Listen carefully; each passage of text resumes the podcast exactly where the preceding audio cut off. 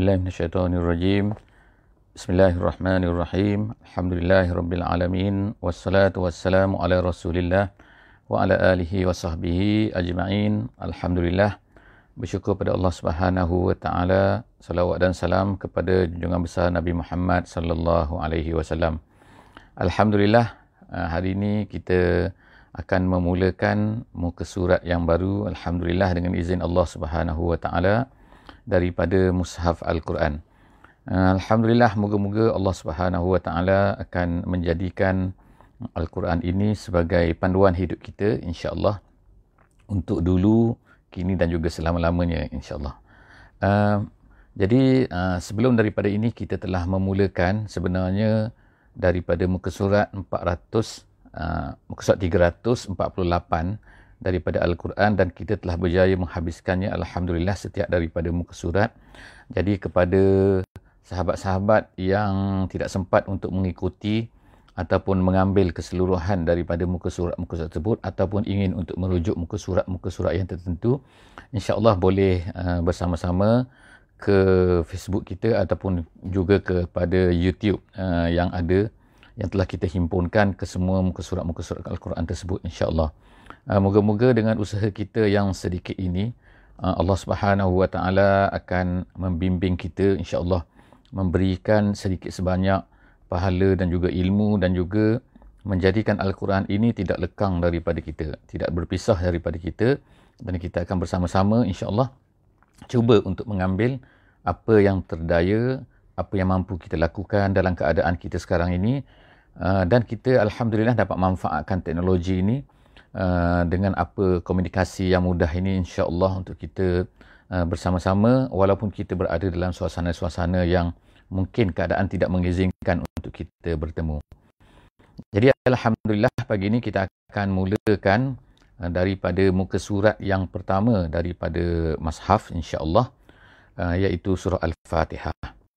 Dan kemudian insyaAllah pada setiap pagi, pada setiap hari kita akan mengadakan, cuba untuk mengadakan dengan izin Allah Subhanahu Wa Taala setiap sesi satu hari insyaAllah dan kita akan terus uh, mengikuti muka surat-muka surat ini insyaAllah sehinggalah uh, sampai kepada muka surat 347 insyaAllah.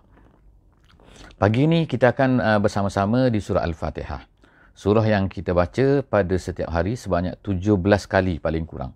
17 kali. Eh. Walaupun mengikut mazhab-mazhab yang tertentu, kemungkinan um, ada yang tidak mewajibkan kalau kita sekiranya, sekiranya kita uh, sembahyang secara berjemaah. Tetapi mengikut uh, yang standardnya, yang kebiasaannya ialah Uh, kita akan membaca surah Al-Fatihah ini sebanyak 17 kali sekurang-kurangnya jika kita tidak melakukan solat sunat.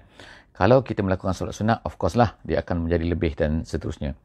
Jadi uh, pada hari ini kita akan cuba tengok eh. Saya akan biskan uh, terutamanya perbincangan ini kepada tafsir jalan lain. Satu tafsir yang masyhur yang ditulis oleh dua orang ulama ulama besar uh, di abad yang ke-8 iaitu Syekh Jalaluddin Al-Mahalli dan juga Syekh Jalaluddin As-Sayuti. Yang mana mereka ni telah uh, bergabung untuk menuliskan tafsir ini untuk dan mengambil masa yang sangat lama, berbelas-belas tahun eh, untuk uh, menuliskan tafsir ini dilakukan oleh dua orang syekh ni sehingga Syekh Jamaluddin Al-Mahalli telah menemui uh, telah meninggalkan meninggal dunia uh, sebelum dapat menghabiskan tafsir ini dan kemudian ianya disambung oleh anak muridnya iaitu Syekh uh, Jalaluddin As-Sayuti. Jadi insya-Allah kita akan tengok Allah Subhanahu Wa Taala telah memulakan surah ini dengan bismillahirrahmanirrahim dan itu adalah pendapat yang mengatakan bahawa bismillah ini adalah sebahagian daripada Al-Fatihah. Walau bagaimanapun ada yang mengatakan bahawa Fatihah, uh, bismillah ini bukan satu part daripada Fatihah. Jadi oleh kerana itulah kita mungkin akan uh, jumpa ada setengah-setengah tempat, uh, setengah-setengah mazhab yang uh, tidak uh, perlu, tidak wajib untuk membaca uh, surah Al-Fatihah uh, pada ketikaan permulaan sembahyang uh, dan sebagainya. Ada yang membacanya secara perlahan dan sebagainya. Jadi itu adalah merupakan uh, perbezaan uh, di kalangan ulama-ulama fiqah. Tetapi mengikut uh, pandangan uh, mazhab Syafi'i kita uh, bismillah ini adalah satu part daripada Al-Fatihah yang mana jika sekiranya kita tak baca maka ia uh, boleh membatalkan uh, solat kita. Jadi uh, kita tengok selepas daripada tu Allah Subhanahu Wa Taala uh, memulakan uh, surah ini dengan alhamdulillahi rabbil alamin. Jadi alhamdu ni merupakan uh, mempunyai alif lam alhamdu maksudnya ialah as-sana maksudnya. As-sana iaitu apa iaitu uh, alhamdulillahi rabbil alamin iaitu segala puji. Uh, mengikut terjemahan kita ialah segala puji, segala apa yang baik, segala apa yang adalah lillahi. Alhamdulillahi. Maksud lillah ini ulama memberikan dua pandangan. Yang pertama maksudnya ialah malikun iaitu Allah Subhanahu Wa Taala memiliki. Alhamdu. Artinya semua benda adalah hanya dimiliki oleh Allah Subhanahu Wa Taala. Pendapat kedua mengatakan bahawa alhamdulillahi lam di sini artinya ialah mustahikun mustahikun maknanya hanya berhak dimiliki oleh Allah Subhanahu Wa Taala saja. Allah memiliki dan juga Allah berhak segala-gala pujian ini kembali kepada Allah Subhanahu Wa Taala jadi uh, mengikut uh, apa uh, pengajaran yang kita boleh ambil di sini ialah sebenarnya segala-gala uh, nikmat yang kita dapati uh, dalam hidup kita sebenarnya walaupun kita mengakui walaupun kita ni tidak mengakui kita menolak dan sebagainya tapi sebenarnya ia adalah merupakan milik Allah. Ia hanya dimiliki oleh Allah dan Allah Taala saja yang berhak uh, pada segala alhamdulillah segala puji. Jadi kalau puji pun kita puji manusia sebagainya pujian itu hanyalah puji yang kita katakan sementara ataupun puji yang sedikit atau puji yang zahir sahaja tetapi pada hakikatnya semuanya adalah milik Allah Subhanahu wa taala. Kemudian seterusnya Ar-Rahman. Ha? Alhamdulillahi Rabbil Alamin. Rabbi ini dalam bahasa Arabnya mempunyai uh, tiga makna. Ha, Rabbi mempunyai tiga makna. Empat ataupun empat makna. Ha, dalam makna-makna yang besarlah yang diberikan oleh ulama-ulama tafsir. Yang pertamanya, Rabbi ni artinya ialah Malik. Yang keduanya, Rabbi inilah Murabbi. Yang ketiganya, Rabbi ni Al-Mudabbir.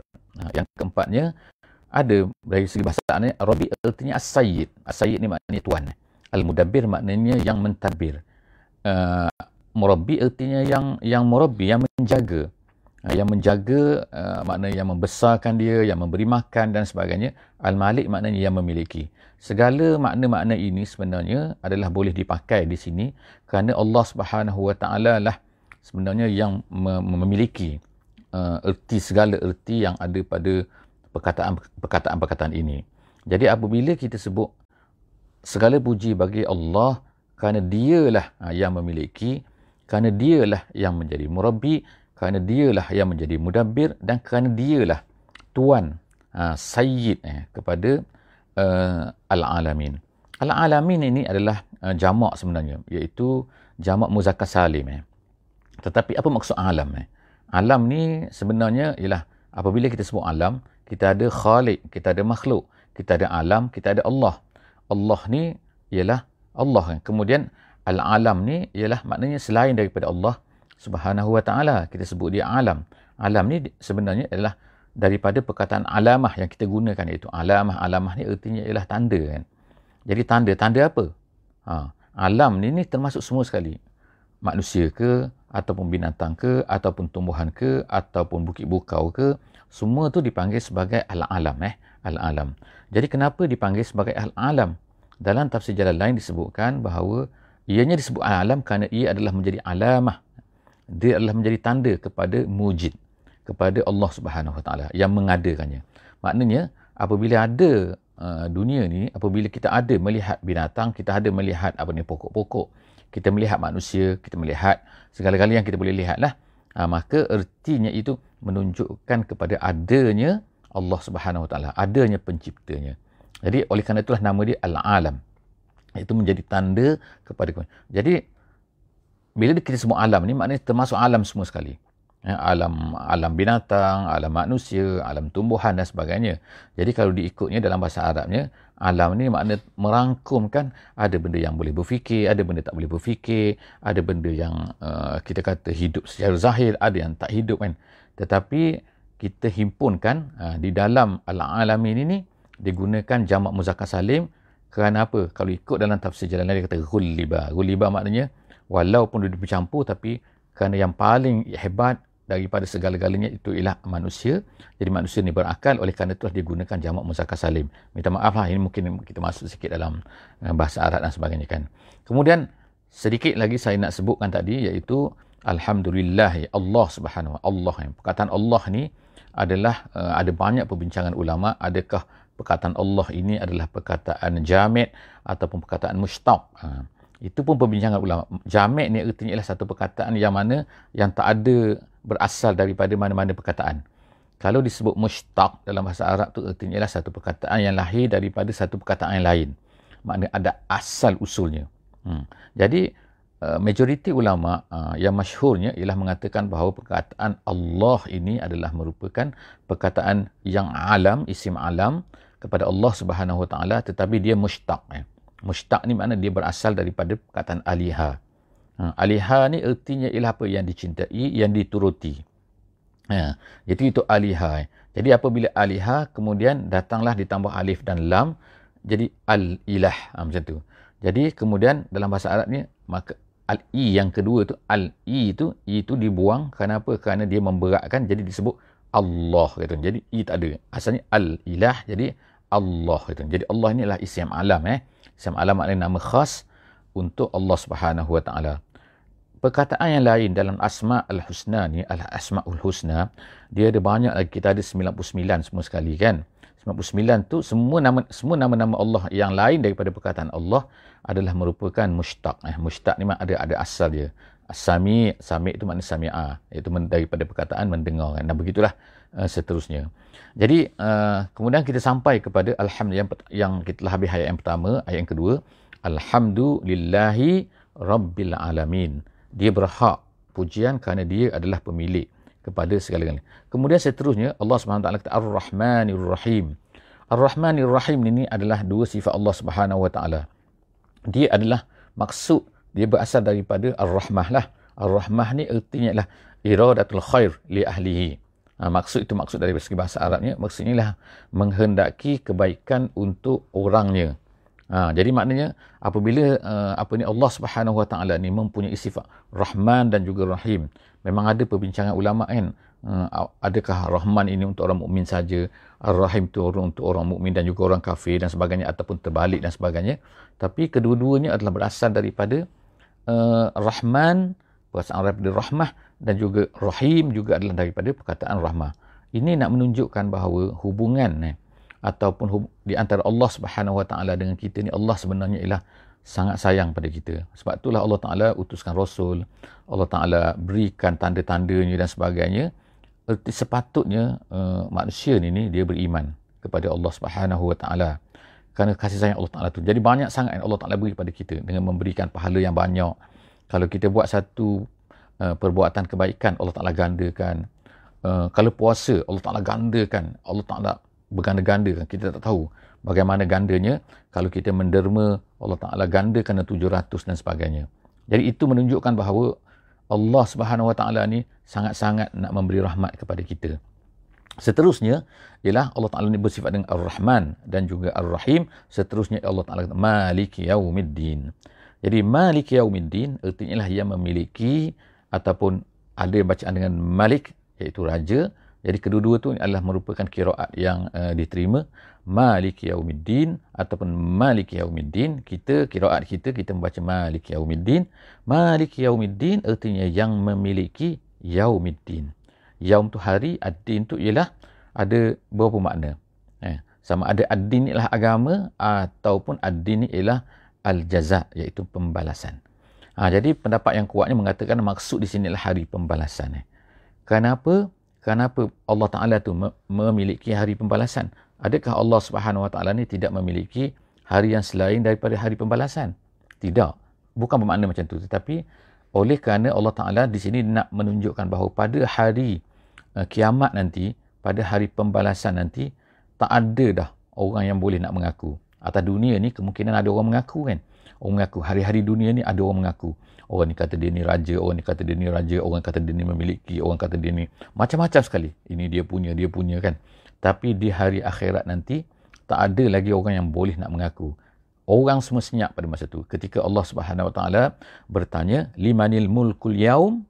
Limanil mulkul yaum? Semua senyap eh. Allah Ta'ala tanya, pada hari ini siapakah? Kerajaan ini milik siapa? Siapa yang menjadi yang menjadi raja pada hari ini? Siapa yang memiliki pada hari ini? Limanil mulkul yaum. Ha, kerajaan milik siapa hari ini? Semua orang senyap. Patah dunia ni macam-macam orang mengaku kan. Ha, jadi Zahir itu dalam dalam tafsir jalan lain dia katakan Alian kerana la mulka zahiran eh, fihi fil yaumil qiyamah. Oleh kerana itulah Allah Taala sandarkan pada hari kiamat ni Allah Taala kata malik yaumiddin. Dia memiliki hari ad-din iaitu hari pembalasan. Jadi uh, konsep uh, pembalasan ini satu benda yang sangat pentinglah uh, bagi seorang muslim uh, bagi seorang kerana apa kan? Kerana kerana ada pembalasan itulah ha, maka kita ni beramal atas dunia ni. Pembalasan tu dalam bentuk syurga, dalam bentuk nikmat, dalam bentuk macam-macam lah kan. Allah Subhanahu Taala nak beri kepada kita ni orang yang beriman. Seterusnya Allah Taala kata, Iyyaka na'bud wa iyyaka nasta'in. Iyyaka na'bud wa iyyaka nasta'in. Jadi apa maksud sini? Iyyaka na'bud wa iyyaka nasta'in. Ertinya ialah dari segi balarahnya, balarah bahasa Arabnya, kalau orang Arab dia boleh bercakap eh. Dia boleh kata kalau dia nak kata saya menyembah sesuatu. Jadi dia boleh kata nak buduka. Nak buduka artinya kami sembah kami sembah engkau. Artinya kami sembah engkau. Tetapi dalam ayat ini dia tak kata nak buduka. Dia kata iyaka nak bud. Iyaka di depan, nak budu kemudian. Kemudian ka dah tak ada dah. Jadi ka tu dah berada di depan eh. Dah ditarik ke depan. Jadi iyaka nak budu dia sangat-sangat berbeza di antara na'buduka dengan iyyaka na'bud. Kalau kita kata na'buduka artinya ialah kami sembah engkau. Jadi dia tidak menafikan bahawa kemungkinan juga di samping kami sembah engkau, kami sembah juga benda-benda lain. Ha, sebagaimana orang kafir Quraisy, kan? mereka ni bukannya tidak mengenal Allah. Mereka ni tidak bukannya tidak menyembah Allah. Kan? Mereka sembah Allah juga tetapi dalam masa yang sama mereka juga menyembah benda-benda yang lain mereka menyembah juga Al-Lata, Al-Uzza, Al-Manat dan juga berhala-berhala yang banyak di keliling mereka. Ha, jadi sebab itulah bila kita kata iyyaka na'bud artinya hanya engkau. Iaitu kita menyembah Allah Taala saja dan kita tidak menyembah apa yang lain selain daripada Allah. Itu maksud iyyaka na'bud dan begitulah juga kemudian tu iyyaka nasta'in. Iyyaka na'budu wa iyyaka nasta'in. Hanya engkau saja kami minta pertolongan. Artinya kita tak boleh minta pertolongan kepada yang selain daripada Allah Subhanahu wa taala. Ha, jadi itu kesimpulanlah maknanya dari segi balarahnya dari susunan perkataan itu nak menunjukkan bahawa ianya mempunyai keistimewaan. Sebab itulah inilah kepentingan bahasa Arab kan. Kehebatan bahasa Arab maknanya dia susunan-susunannya perkataan-perkataan yang digunakan dia merefer kepada satu perkara. Cara bentuk dia tu kan itu nama dia balarah lah eh. yang tidak ada kemungkinan dalam bahasa-bahasa lain yang tidak boleh lawan lah. Ha, di samping kehebatan bahasa Arab ni lamanya bahasa Arabnya kan. Sejak beribu-ribu tahun lagi dia tidak berubah kan. Sejak daripada kaum Ad sejak daripada kaum Samud eh dia itu tidak berubah. Itulah bahasa yang digunakan itulah bahasa yang digunakan sampailah sekarang eh. jadi seterusnya Allah Subhanahu Wa Taala berkata iyyaka na'bud wa iyyaka nasta'in Allah kata, iaitu kita, kita baca, kita akan berkata bahawa hanya engkau kami sembah, na'bud, memperhambakan diri. Minta maaf, bukan perkataan sembah. Kadang-kadang kita ni, uh, bila kita sebut perkataan sembah ni, kita ingat sembahyang sahaja. Tak kan? Maksudnya ialah, kehidupan kita ni adalah untuk memperhambakan diri kepada Allah Subhanahu Wa Taala. Jadi itu na'bud. Kemudian yang kedua tu nasta'in. Nasta'in ni ialah talabul isti'anah eh, ataupun talabul ma'unah eh. Ha, talabul ma'unah. Kenapa disebutkan talabul ma'unah di sini? Ada dua perkara sini. Yang pertama al-ibadah. Saat ini kita telah jelaskan sikit kan. Kemudian untuk mencapai ibadah ini maka kita perlukan pertolongan eh. ha, jadi oleh kerana itulah perkara yang penting dalam hidup kita ialah al-ibadah kepada Allah Subhanahu Wa Taala. Tapi untuk mencapai ibadah ini kita perlukan kepada al-maunah daripada Allah Subhanahu Wa Taala. Jadi oleh kerana itulah maka kata dua perkara iaitu al-ibadah dan juga al-maunah mestilah daripada Allah Subhanahu Wa Taala saja yang patut kita minta. Seterusnya ialah itu menggambarkan sebenarnya ialah hubungan kita dengan Allah Subhanahu Wa Taala. Apa tanggungjawab kita kepada Allah Subhanahu Wa Taala? Tanggungjawab kita, kita ialah uh, sebagaimana dalam ayat yang lain wa ma khalaqtul jinna wal ins illa liya'budun. Eh, Aku tak ciptakan jin dan manusia kata Allah Subhanahu Wa Taala melainkan untuk liya'budun untuk memperhambakan diri menjadi hamba kepada Allah Subhanahu Wa Taala. Seterusnya ayat uh, yang uh, yang ke-6 eh uh, ayat yang ke-6 insya-Allah iaitu uh, Allah Subhanahu Wa Taala sebutkan uh, uh, ihdina ihdinas siratal mustaqim. Doa kita. Sekarang ni doa kita kan. Kalau yang tadi ia akan abudu ia akan nasta'in adalah merupakan uh, menyatakan uh, ketundukan kita kepada Allah, pengakuan kita. Hanya engkau, hanya engkau. Kemudian sampailah kepada ayat yang seterusnya iaitu ihdinas siratal mustaqim. Kita kata ya Allah, berilah petunjuk kamu kepadaku. Ihdina, ihdina. Ihdina artinya tunjukkanlah aku. Jadi uh, perkataan ini daripada perkataan hidayah. Eh. Perkataan hidayah. Hidayah itu adalah masdar yang kata terbitan daripada ihdina. Ihdina itu adalah uh, fi'il amar eh, dalam bahasa Arabnya. Jadi al-hidayah, hidayah ni ada dua ada dua jenis. Ada dua bentuk hidayah. Yang pertama dipanggil hidayatul irsyad. Yang kedua dipanggil hidayatul taufik. Hidayatul irsyad dan yang kedua ialah hidayatul at-taufik. Jadi apa perbezaan di antara kedua ini? Perbezaannya ialah perbezaan hidayatul irsyad ni ialah kita minta kepada Allah Subhanahu Wa Taala supaya tunjukkan kepada kita. Tunjukkan apa? Tunjukkan mana benar, mana yang salah. Allahumma arinal haqqa haqqan warzuqna ittiba'ah.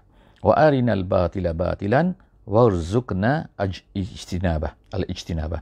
Jadi kedua-dua tu tu iaitu yang pertama tu al-irsyad tu artinya apa? Iaitu kita kita minta kepada Allah supaya Allah Taala tunjukkan supaya kita ni nampak kan nampak yang benar, nampak yang salah. Ha, itu itu yang pertama lah kan eh. Ha, itu nama dia Al-Irsyad. Yang keduanya ialah nama dia Hidayatu At-Taufiq. Hidayatu Taufiq ni ialah kita minta kepada Allah supaya Allah Ta'ala ni kan berikan kepada kita ni keinginan mudah untuk mengikut kebaikan tu. Mengikut. Ha, jadi kalau kita baca doa tadi yang saya baca tadi kan Allahumma arina, Allahumma arina tu tunjukkan. Kemudian yang kedua tu warzuqna al-ittiba'ah. Ha, dah tunjuk tu sebab kadang-kadang ada orang kan dah nampak dah tapi dia tak nak ikut. Tak ada rasa nak ikut. Ha, itu maknanya tak ada al-taufiq. Dia dah ada uh, al-irsyad. Ha, jadi kita minta kepada Allah ni dua-dua sekali.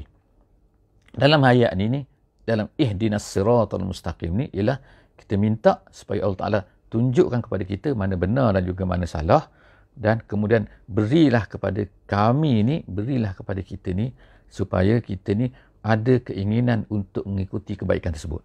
Ha, bukan hanya melihat saja, bukan hanya tahu saja kan. Betul dan juga salah kan. Ha, jadi itu yang kita minta kepada Allah Subhanahu Wa Taala iaitu al-hidayah. Allah Subhanahu Wa Taala berikan kepada kita irsyad kan. Allah Taala berikan kepada manusia ni ar-rasul kan. Rasul-rasul kan. Sejak daripada Nabi Adam kepada zaman Nabi Muhammad sallallahu alaihi wasallam, rasul-rasul diutuskan dan kemudian Allah Taala mengutuskan pula, menurunkan pula kitab-kitab. Jadi semua tu ar-rasul, al-kutub yang kitab-kitab tu semua tu adalah merupakan kita panggil dia sebagai hidayah juga. Tapi hidayah tu hidayatul irsyad. Tapi ramai tak orang mengikuti. Tak ramai orang mengikuti kan. Qalil, qalil eh. Sedikit-sedikit saja yang mengikuti hidayah tersebut. Ha, jadi yang mendapat taufik itu sedikit saja. Tapi irsyad tu diberikan kepada semua manusia. Ha, jadi kita minta kepada Allah dua-dua kan. Tunjukkan yang benar, rasa ingin untuk mengikuti yang benar itu. Jadi dua irsyad, eh, dua uh, hidayah. Jadi kita minta ihdina, apa yang kita minta? As-siratal mustaqim. Ihdinas siratal mustaqim. As-siratal mustaqim itu artinya adalah uh, Islam. Eh. Kemudian seterusnya, siratal lazi. Explanation. Eh. Lagi kan, dipanggil dalam masalah ini dipanggil badal. Ha, badal artinya ialah, dah sebut dah tadi, ihdinas sirat. Sirat bagaimana yang dikatakan mustaqim tu? Yang lurus tu bagaimana yang lurus tu? Jadi yang lurus tu ialah siratal ladzina an'amta alaihim. Dalam surah yang lain Allah taala sebutkan kan iaitu yang di, yang diberikan orang-orang yang diberikan an'amta alaihim. Yang baca dengan ta jangan baca dengan tu eh. Baca dengan ta artinya engkau berikan. Yang kau beri nikmat kan. Maknanya apa kau beri ni itu nikmat kan. Jadi secara tidak langsung sini kita boleh faham iaitu nikmat yang terbesar yang Allah Taala berikan kepada manusia ni ialah nikmat al-iman dan juga nikmat al-Islam. Kalau tak, tak adalah kita sebut an amta engkau memberi nikmat kepada mereka. Siapakah yang termasuk dalam golongan orang yang diberi nikmat ini? Disebutkan dalam ayat yang lain, di tempat yang lain, iaitu empat golongan. Yang pertama sekali An-Nabiyun. Yang keduanya adalah As-Siddiqun. Yang ketiga adalah As-Syuhada. Dan kemudian yang keempatnya ialah As-Solihun. Jadi empat orang-orang soleh. Eh. Jadi para nabi, para para orang siddiq, iaitu seperti Abu Bakar As-Siddiq dan juga lain-lain. Dan kemudian as-syuhada, uh, syuhada orang yang mati syahid. Dan kemudian yang keempat ialah orang-orang yang soleh. Empat golongan inilah yang disebutkan oleh Allah SWT orang-orang yang mendapat an'amta alaihim. Mendapat nikmat. Eh, jadi, moga-moga Allah Taala jadikan kita sebahagian daripada mereka ni. InsyaAllah kan. Jadi Nabi memang tak boleh kita kan. Ha, sebab Nabi dah habis kan dengan Nabi Muhammad SAW. Tapi insya-Allah kita ada peluang untuk menjadi sama ada as-siddiqin, as-syuhada, as-salihun. Insya-Allah kan boleh insya-Allah. Minta minta minta doa lah kepada Allah SWT moga-moga kita. Jadi itu yang kita minta kan siratal ladzina an'amta alaihim. Kemudian Allah Taala sebutkan apakah golongan-golongan yang kita tak mau ni. Ha, jadi kita minta setiap hari kan, setiap hari 17 kali ni kita minta kepada Allah janganlah jadi daripada golongan ni janganlah jadi daripada kelompok-kelompok ni. Kelompok apa yang kita tak nak ni? Iaitu ghairil maghdubi alaihim. Ghairi maknanya tidak. Eh. Al-maghdub maknanya yang dimurkai, yang dibenci, ha, yang tidak disukai oleh Allah Subhanahu Wa Taala. Al-maghdub alaihim. Jadi ulama-ulama hampir sepakatlah mengatakan al-maghdub alaihim sini ialah orang-orang Yahudi. Ya, kerana orang Yahudi ni memang Allah Ta'ala sangat marah kepada mereka ni. Mereka ni buat macam-macam perangai, membunuh Nabi-Nabi dan sebagainya.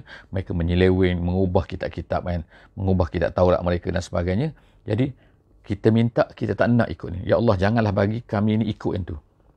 Kemudian, ayat yang terakhir, waladhalin dan orang-orang yang sesat. Orang yang sesat ini maksudnya ialah orang-orang uh, Kristian dan juga lain-lain yang sama dengan mereka. Yang mereka-mereka yang sesat lah. Tapi maksud ni sini secara khusus, secara itunya ialah orang-orang yang uh, orang-orang Kristian. Jadi kita ada dua kelompok sini yang kita minta pada setiap kali kita semayang. Walaupun tak sebut nama secara khususnya. Tetapi maghdub dan juga al-adhalli ni ialah yang kita tak nak ikut. Ya Allah janganlah bagi kami ikut orang-orang yang macam ni. Orang-orang ni kan. Ha, tapi inilah uh, uh, mungkin apa yang berlaku pada kita pada hari ini. Kita tengok kan uh, sebahagian daripada orang Islam sendiri mengikut kelompok-kelompok ni. Secara tidak sedar ke, secara tak faham ke, secara tak apa. Jadi kita peringatkan. Eh. Kita baca surah ni pada setiap hari. Eh, kita baca ayat ni pada setiap hari. Tapi tiba-tiba kita mengikut. Eh. Kita mengikut uh, apa ni cara-cara yang dibuat oleh orang kafir, orang Kristian, orang Yahudi dan sebagainya. Uh, itu adalah perkara-perkara yang sepatutnya tak berlaku kan. La tattabi'an la tattabi'anna sunanal ladzina min qablikum nabi kata kamu akan mengikuti jejak langkah orang-orang mereka ni mereka sebelum-sebelum daripada kamu kan shibran bi shibrin wa zira'an bi zira'in sejengkal demi sejengkal sehasta demi sehasta hatta law dakhalu juhra dabbin la dakhaltumuh nabi kata sehingga kalau kamu masuk pun eh kalau mereka ni masuk ke dalam lubang biawak pun kamu akan masuk ertinya lubang biawaknya ertinya buat benda yang tak logik pun benda yang tak ada manfaat pun kamu akan ikut juga jadi sahabat-sahabat bertanya, siapakah mereka itu ya Rasulullah? Adakah al-Yahud wan Nasara? Sahabat bertanya, mereka itu siapa? Yahudi Nasara ke ya Rasulullah? Nabi SAW kata, Faman. Siapa lagi? Makna siapa lagi kalau tak kalau tak dua grup ni? Jadi yang berlaku sekarang itulah kan. Dia keliling kita, kita tengok kan. Sama ada melalui movie ke, sama ada melalui internet ke, sama ada melalui apa-apa pun kan. Uh, mereka ni telah menyerang lah kita kan dan kita terikut kan jadi uh, moga-moga Allah Subhanahu taala memelihara lah kita uh, daripada perkara-perkara ini satu perkara yang cantik lah di hujung ayat ini yang saya nak sentuh juga ialah sebelum kita tamat uh, pada sesi Al-Fatihah kita pada pagi ini muka surat yang pertama kita pada pagi ini iaitu Allah taala sebutkan yang pertama disebut ghairi kemudian disebut wala. Maknanya ada sekali lagi diulang wala ha, dah disebut ghairi. Kalau ikutnya dari segi bahasa lah kita katakan kita boleh katakan ghairil maghdubi alaihim waddallin. Tak perlu ada la lagi. Kenapa perlu ada la lagi? Ha artinya cukuplah. Kalau disebutkan ghairil maghdubi alaihim waddallin. Wa maknanya tak ada la. Kalau sebut wa maknanya dan maknanya. Maknanya janganlah maknanya bukan. Jalan orang-orang yang kau murkai dan orang yang sesat kalau ikutnya macam tu kan, dah cukup. Tapi Allah SWT sebut sekali lagi la. Kenapa? Kerana dia ada manfaatnya di sini. Kan? Manfaatnya dari sudut apa? Iaitu tanpa adanya la, kalau tidak ada la di situ, dia akan membawa erti macam ni. Iaitu maknanya, kita ni boleh ikut jika sekiranya jalan itu ialah jalan yang gabungan di antara dua. Ha, maknanya, kalau Yahudi dan Nasrani, itu yang tak boleh ikut. Tapi kalau salah satu boleh ikut, itu kalau tak ada la. Jadi, adalah Artinya apa? Iaitu salah satu tak boleh ikut. Apa tetap lagi kalau? Artinya kalau dan cara Yahudi dan Nasrani tak boleh ikut. Cara Yahudi saja pun tak boleh ikut. Cara Nasrani saja pun tak boleh ikut. Makna satu pun tak boleh ikut, apatah lagi dua. Itu pentingnya adanya perkataan la itu dalam bahasa Arab di dalam surah Al-Fatihah ni. Jadi setakat itulah saja insya-Allah uh, moga-moga kita dapat manfaat daripada surah Al-Fatihah ni daripada muka surat pertama Al-Quran ni yang kita baca pada setiap hari. Saya tak sebut beberapa perkara lagi insya-Allah yang mana sahabat-sahabat insya-Allah uh, boleh refer, boleh baca uh, sendiri iaitu seperti nama-namanya, fadilatnya dan sebagainya.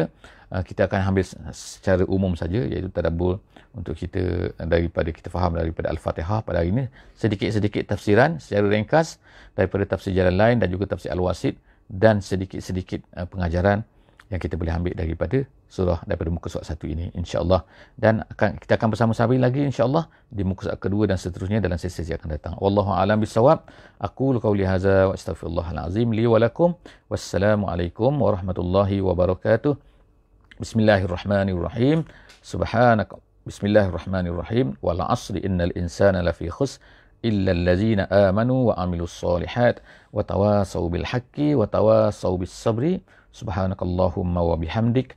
Nashhadu an la ilaha illa ant. Nastaghfiruka wa natubu ilaik.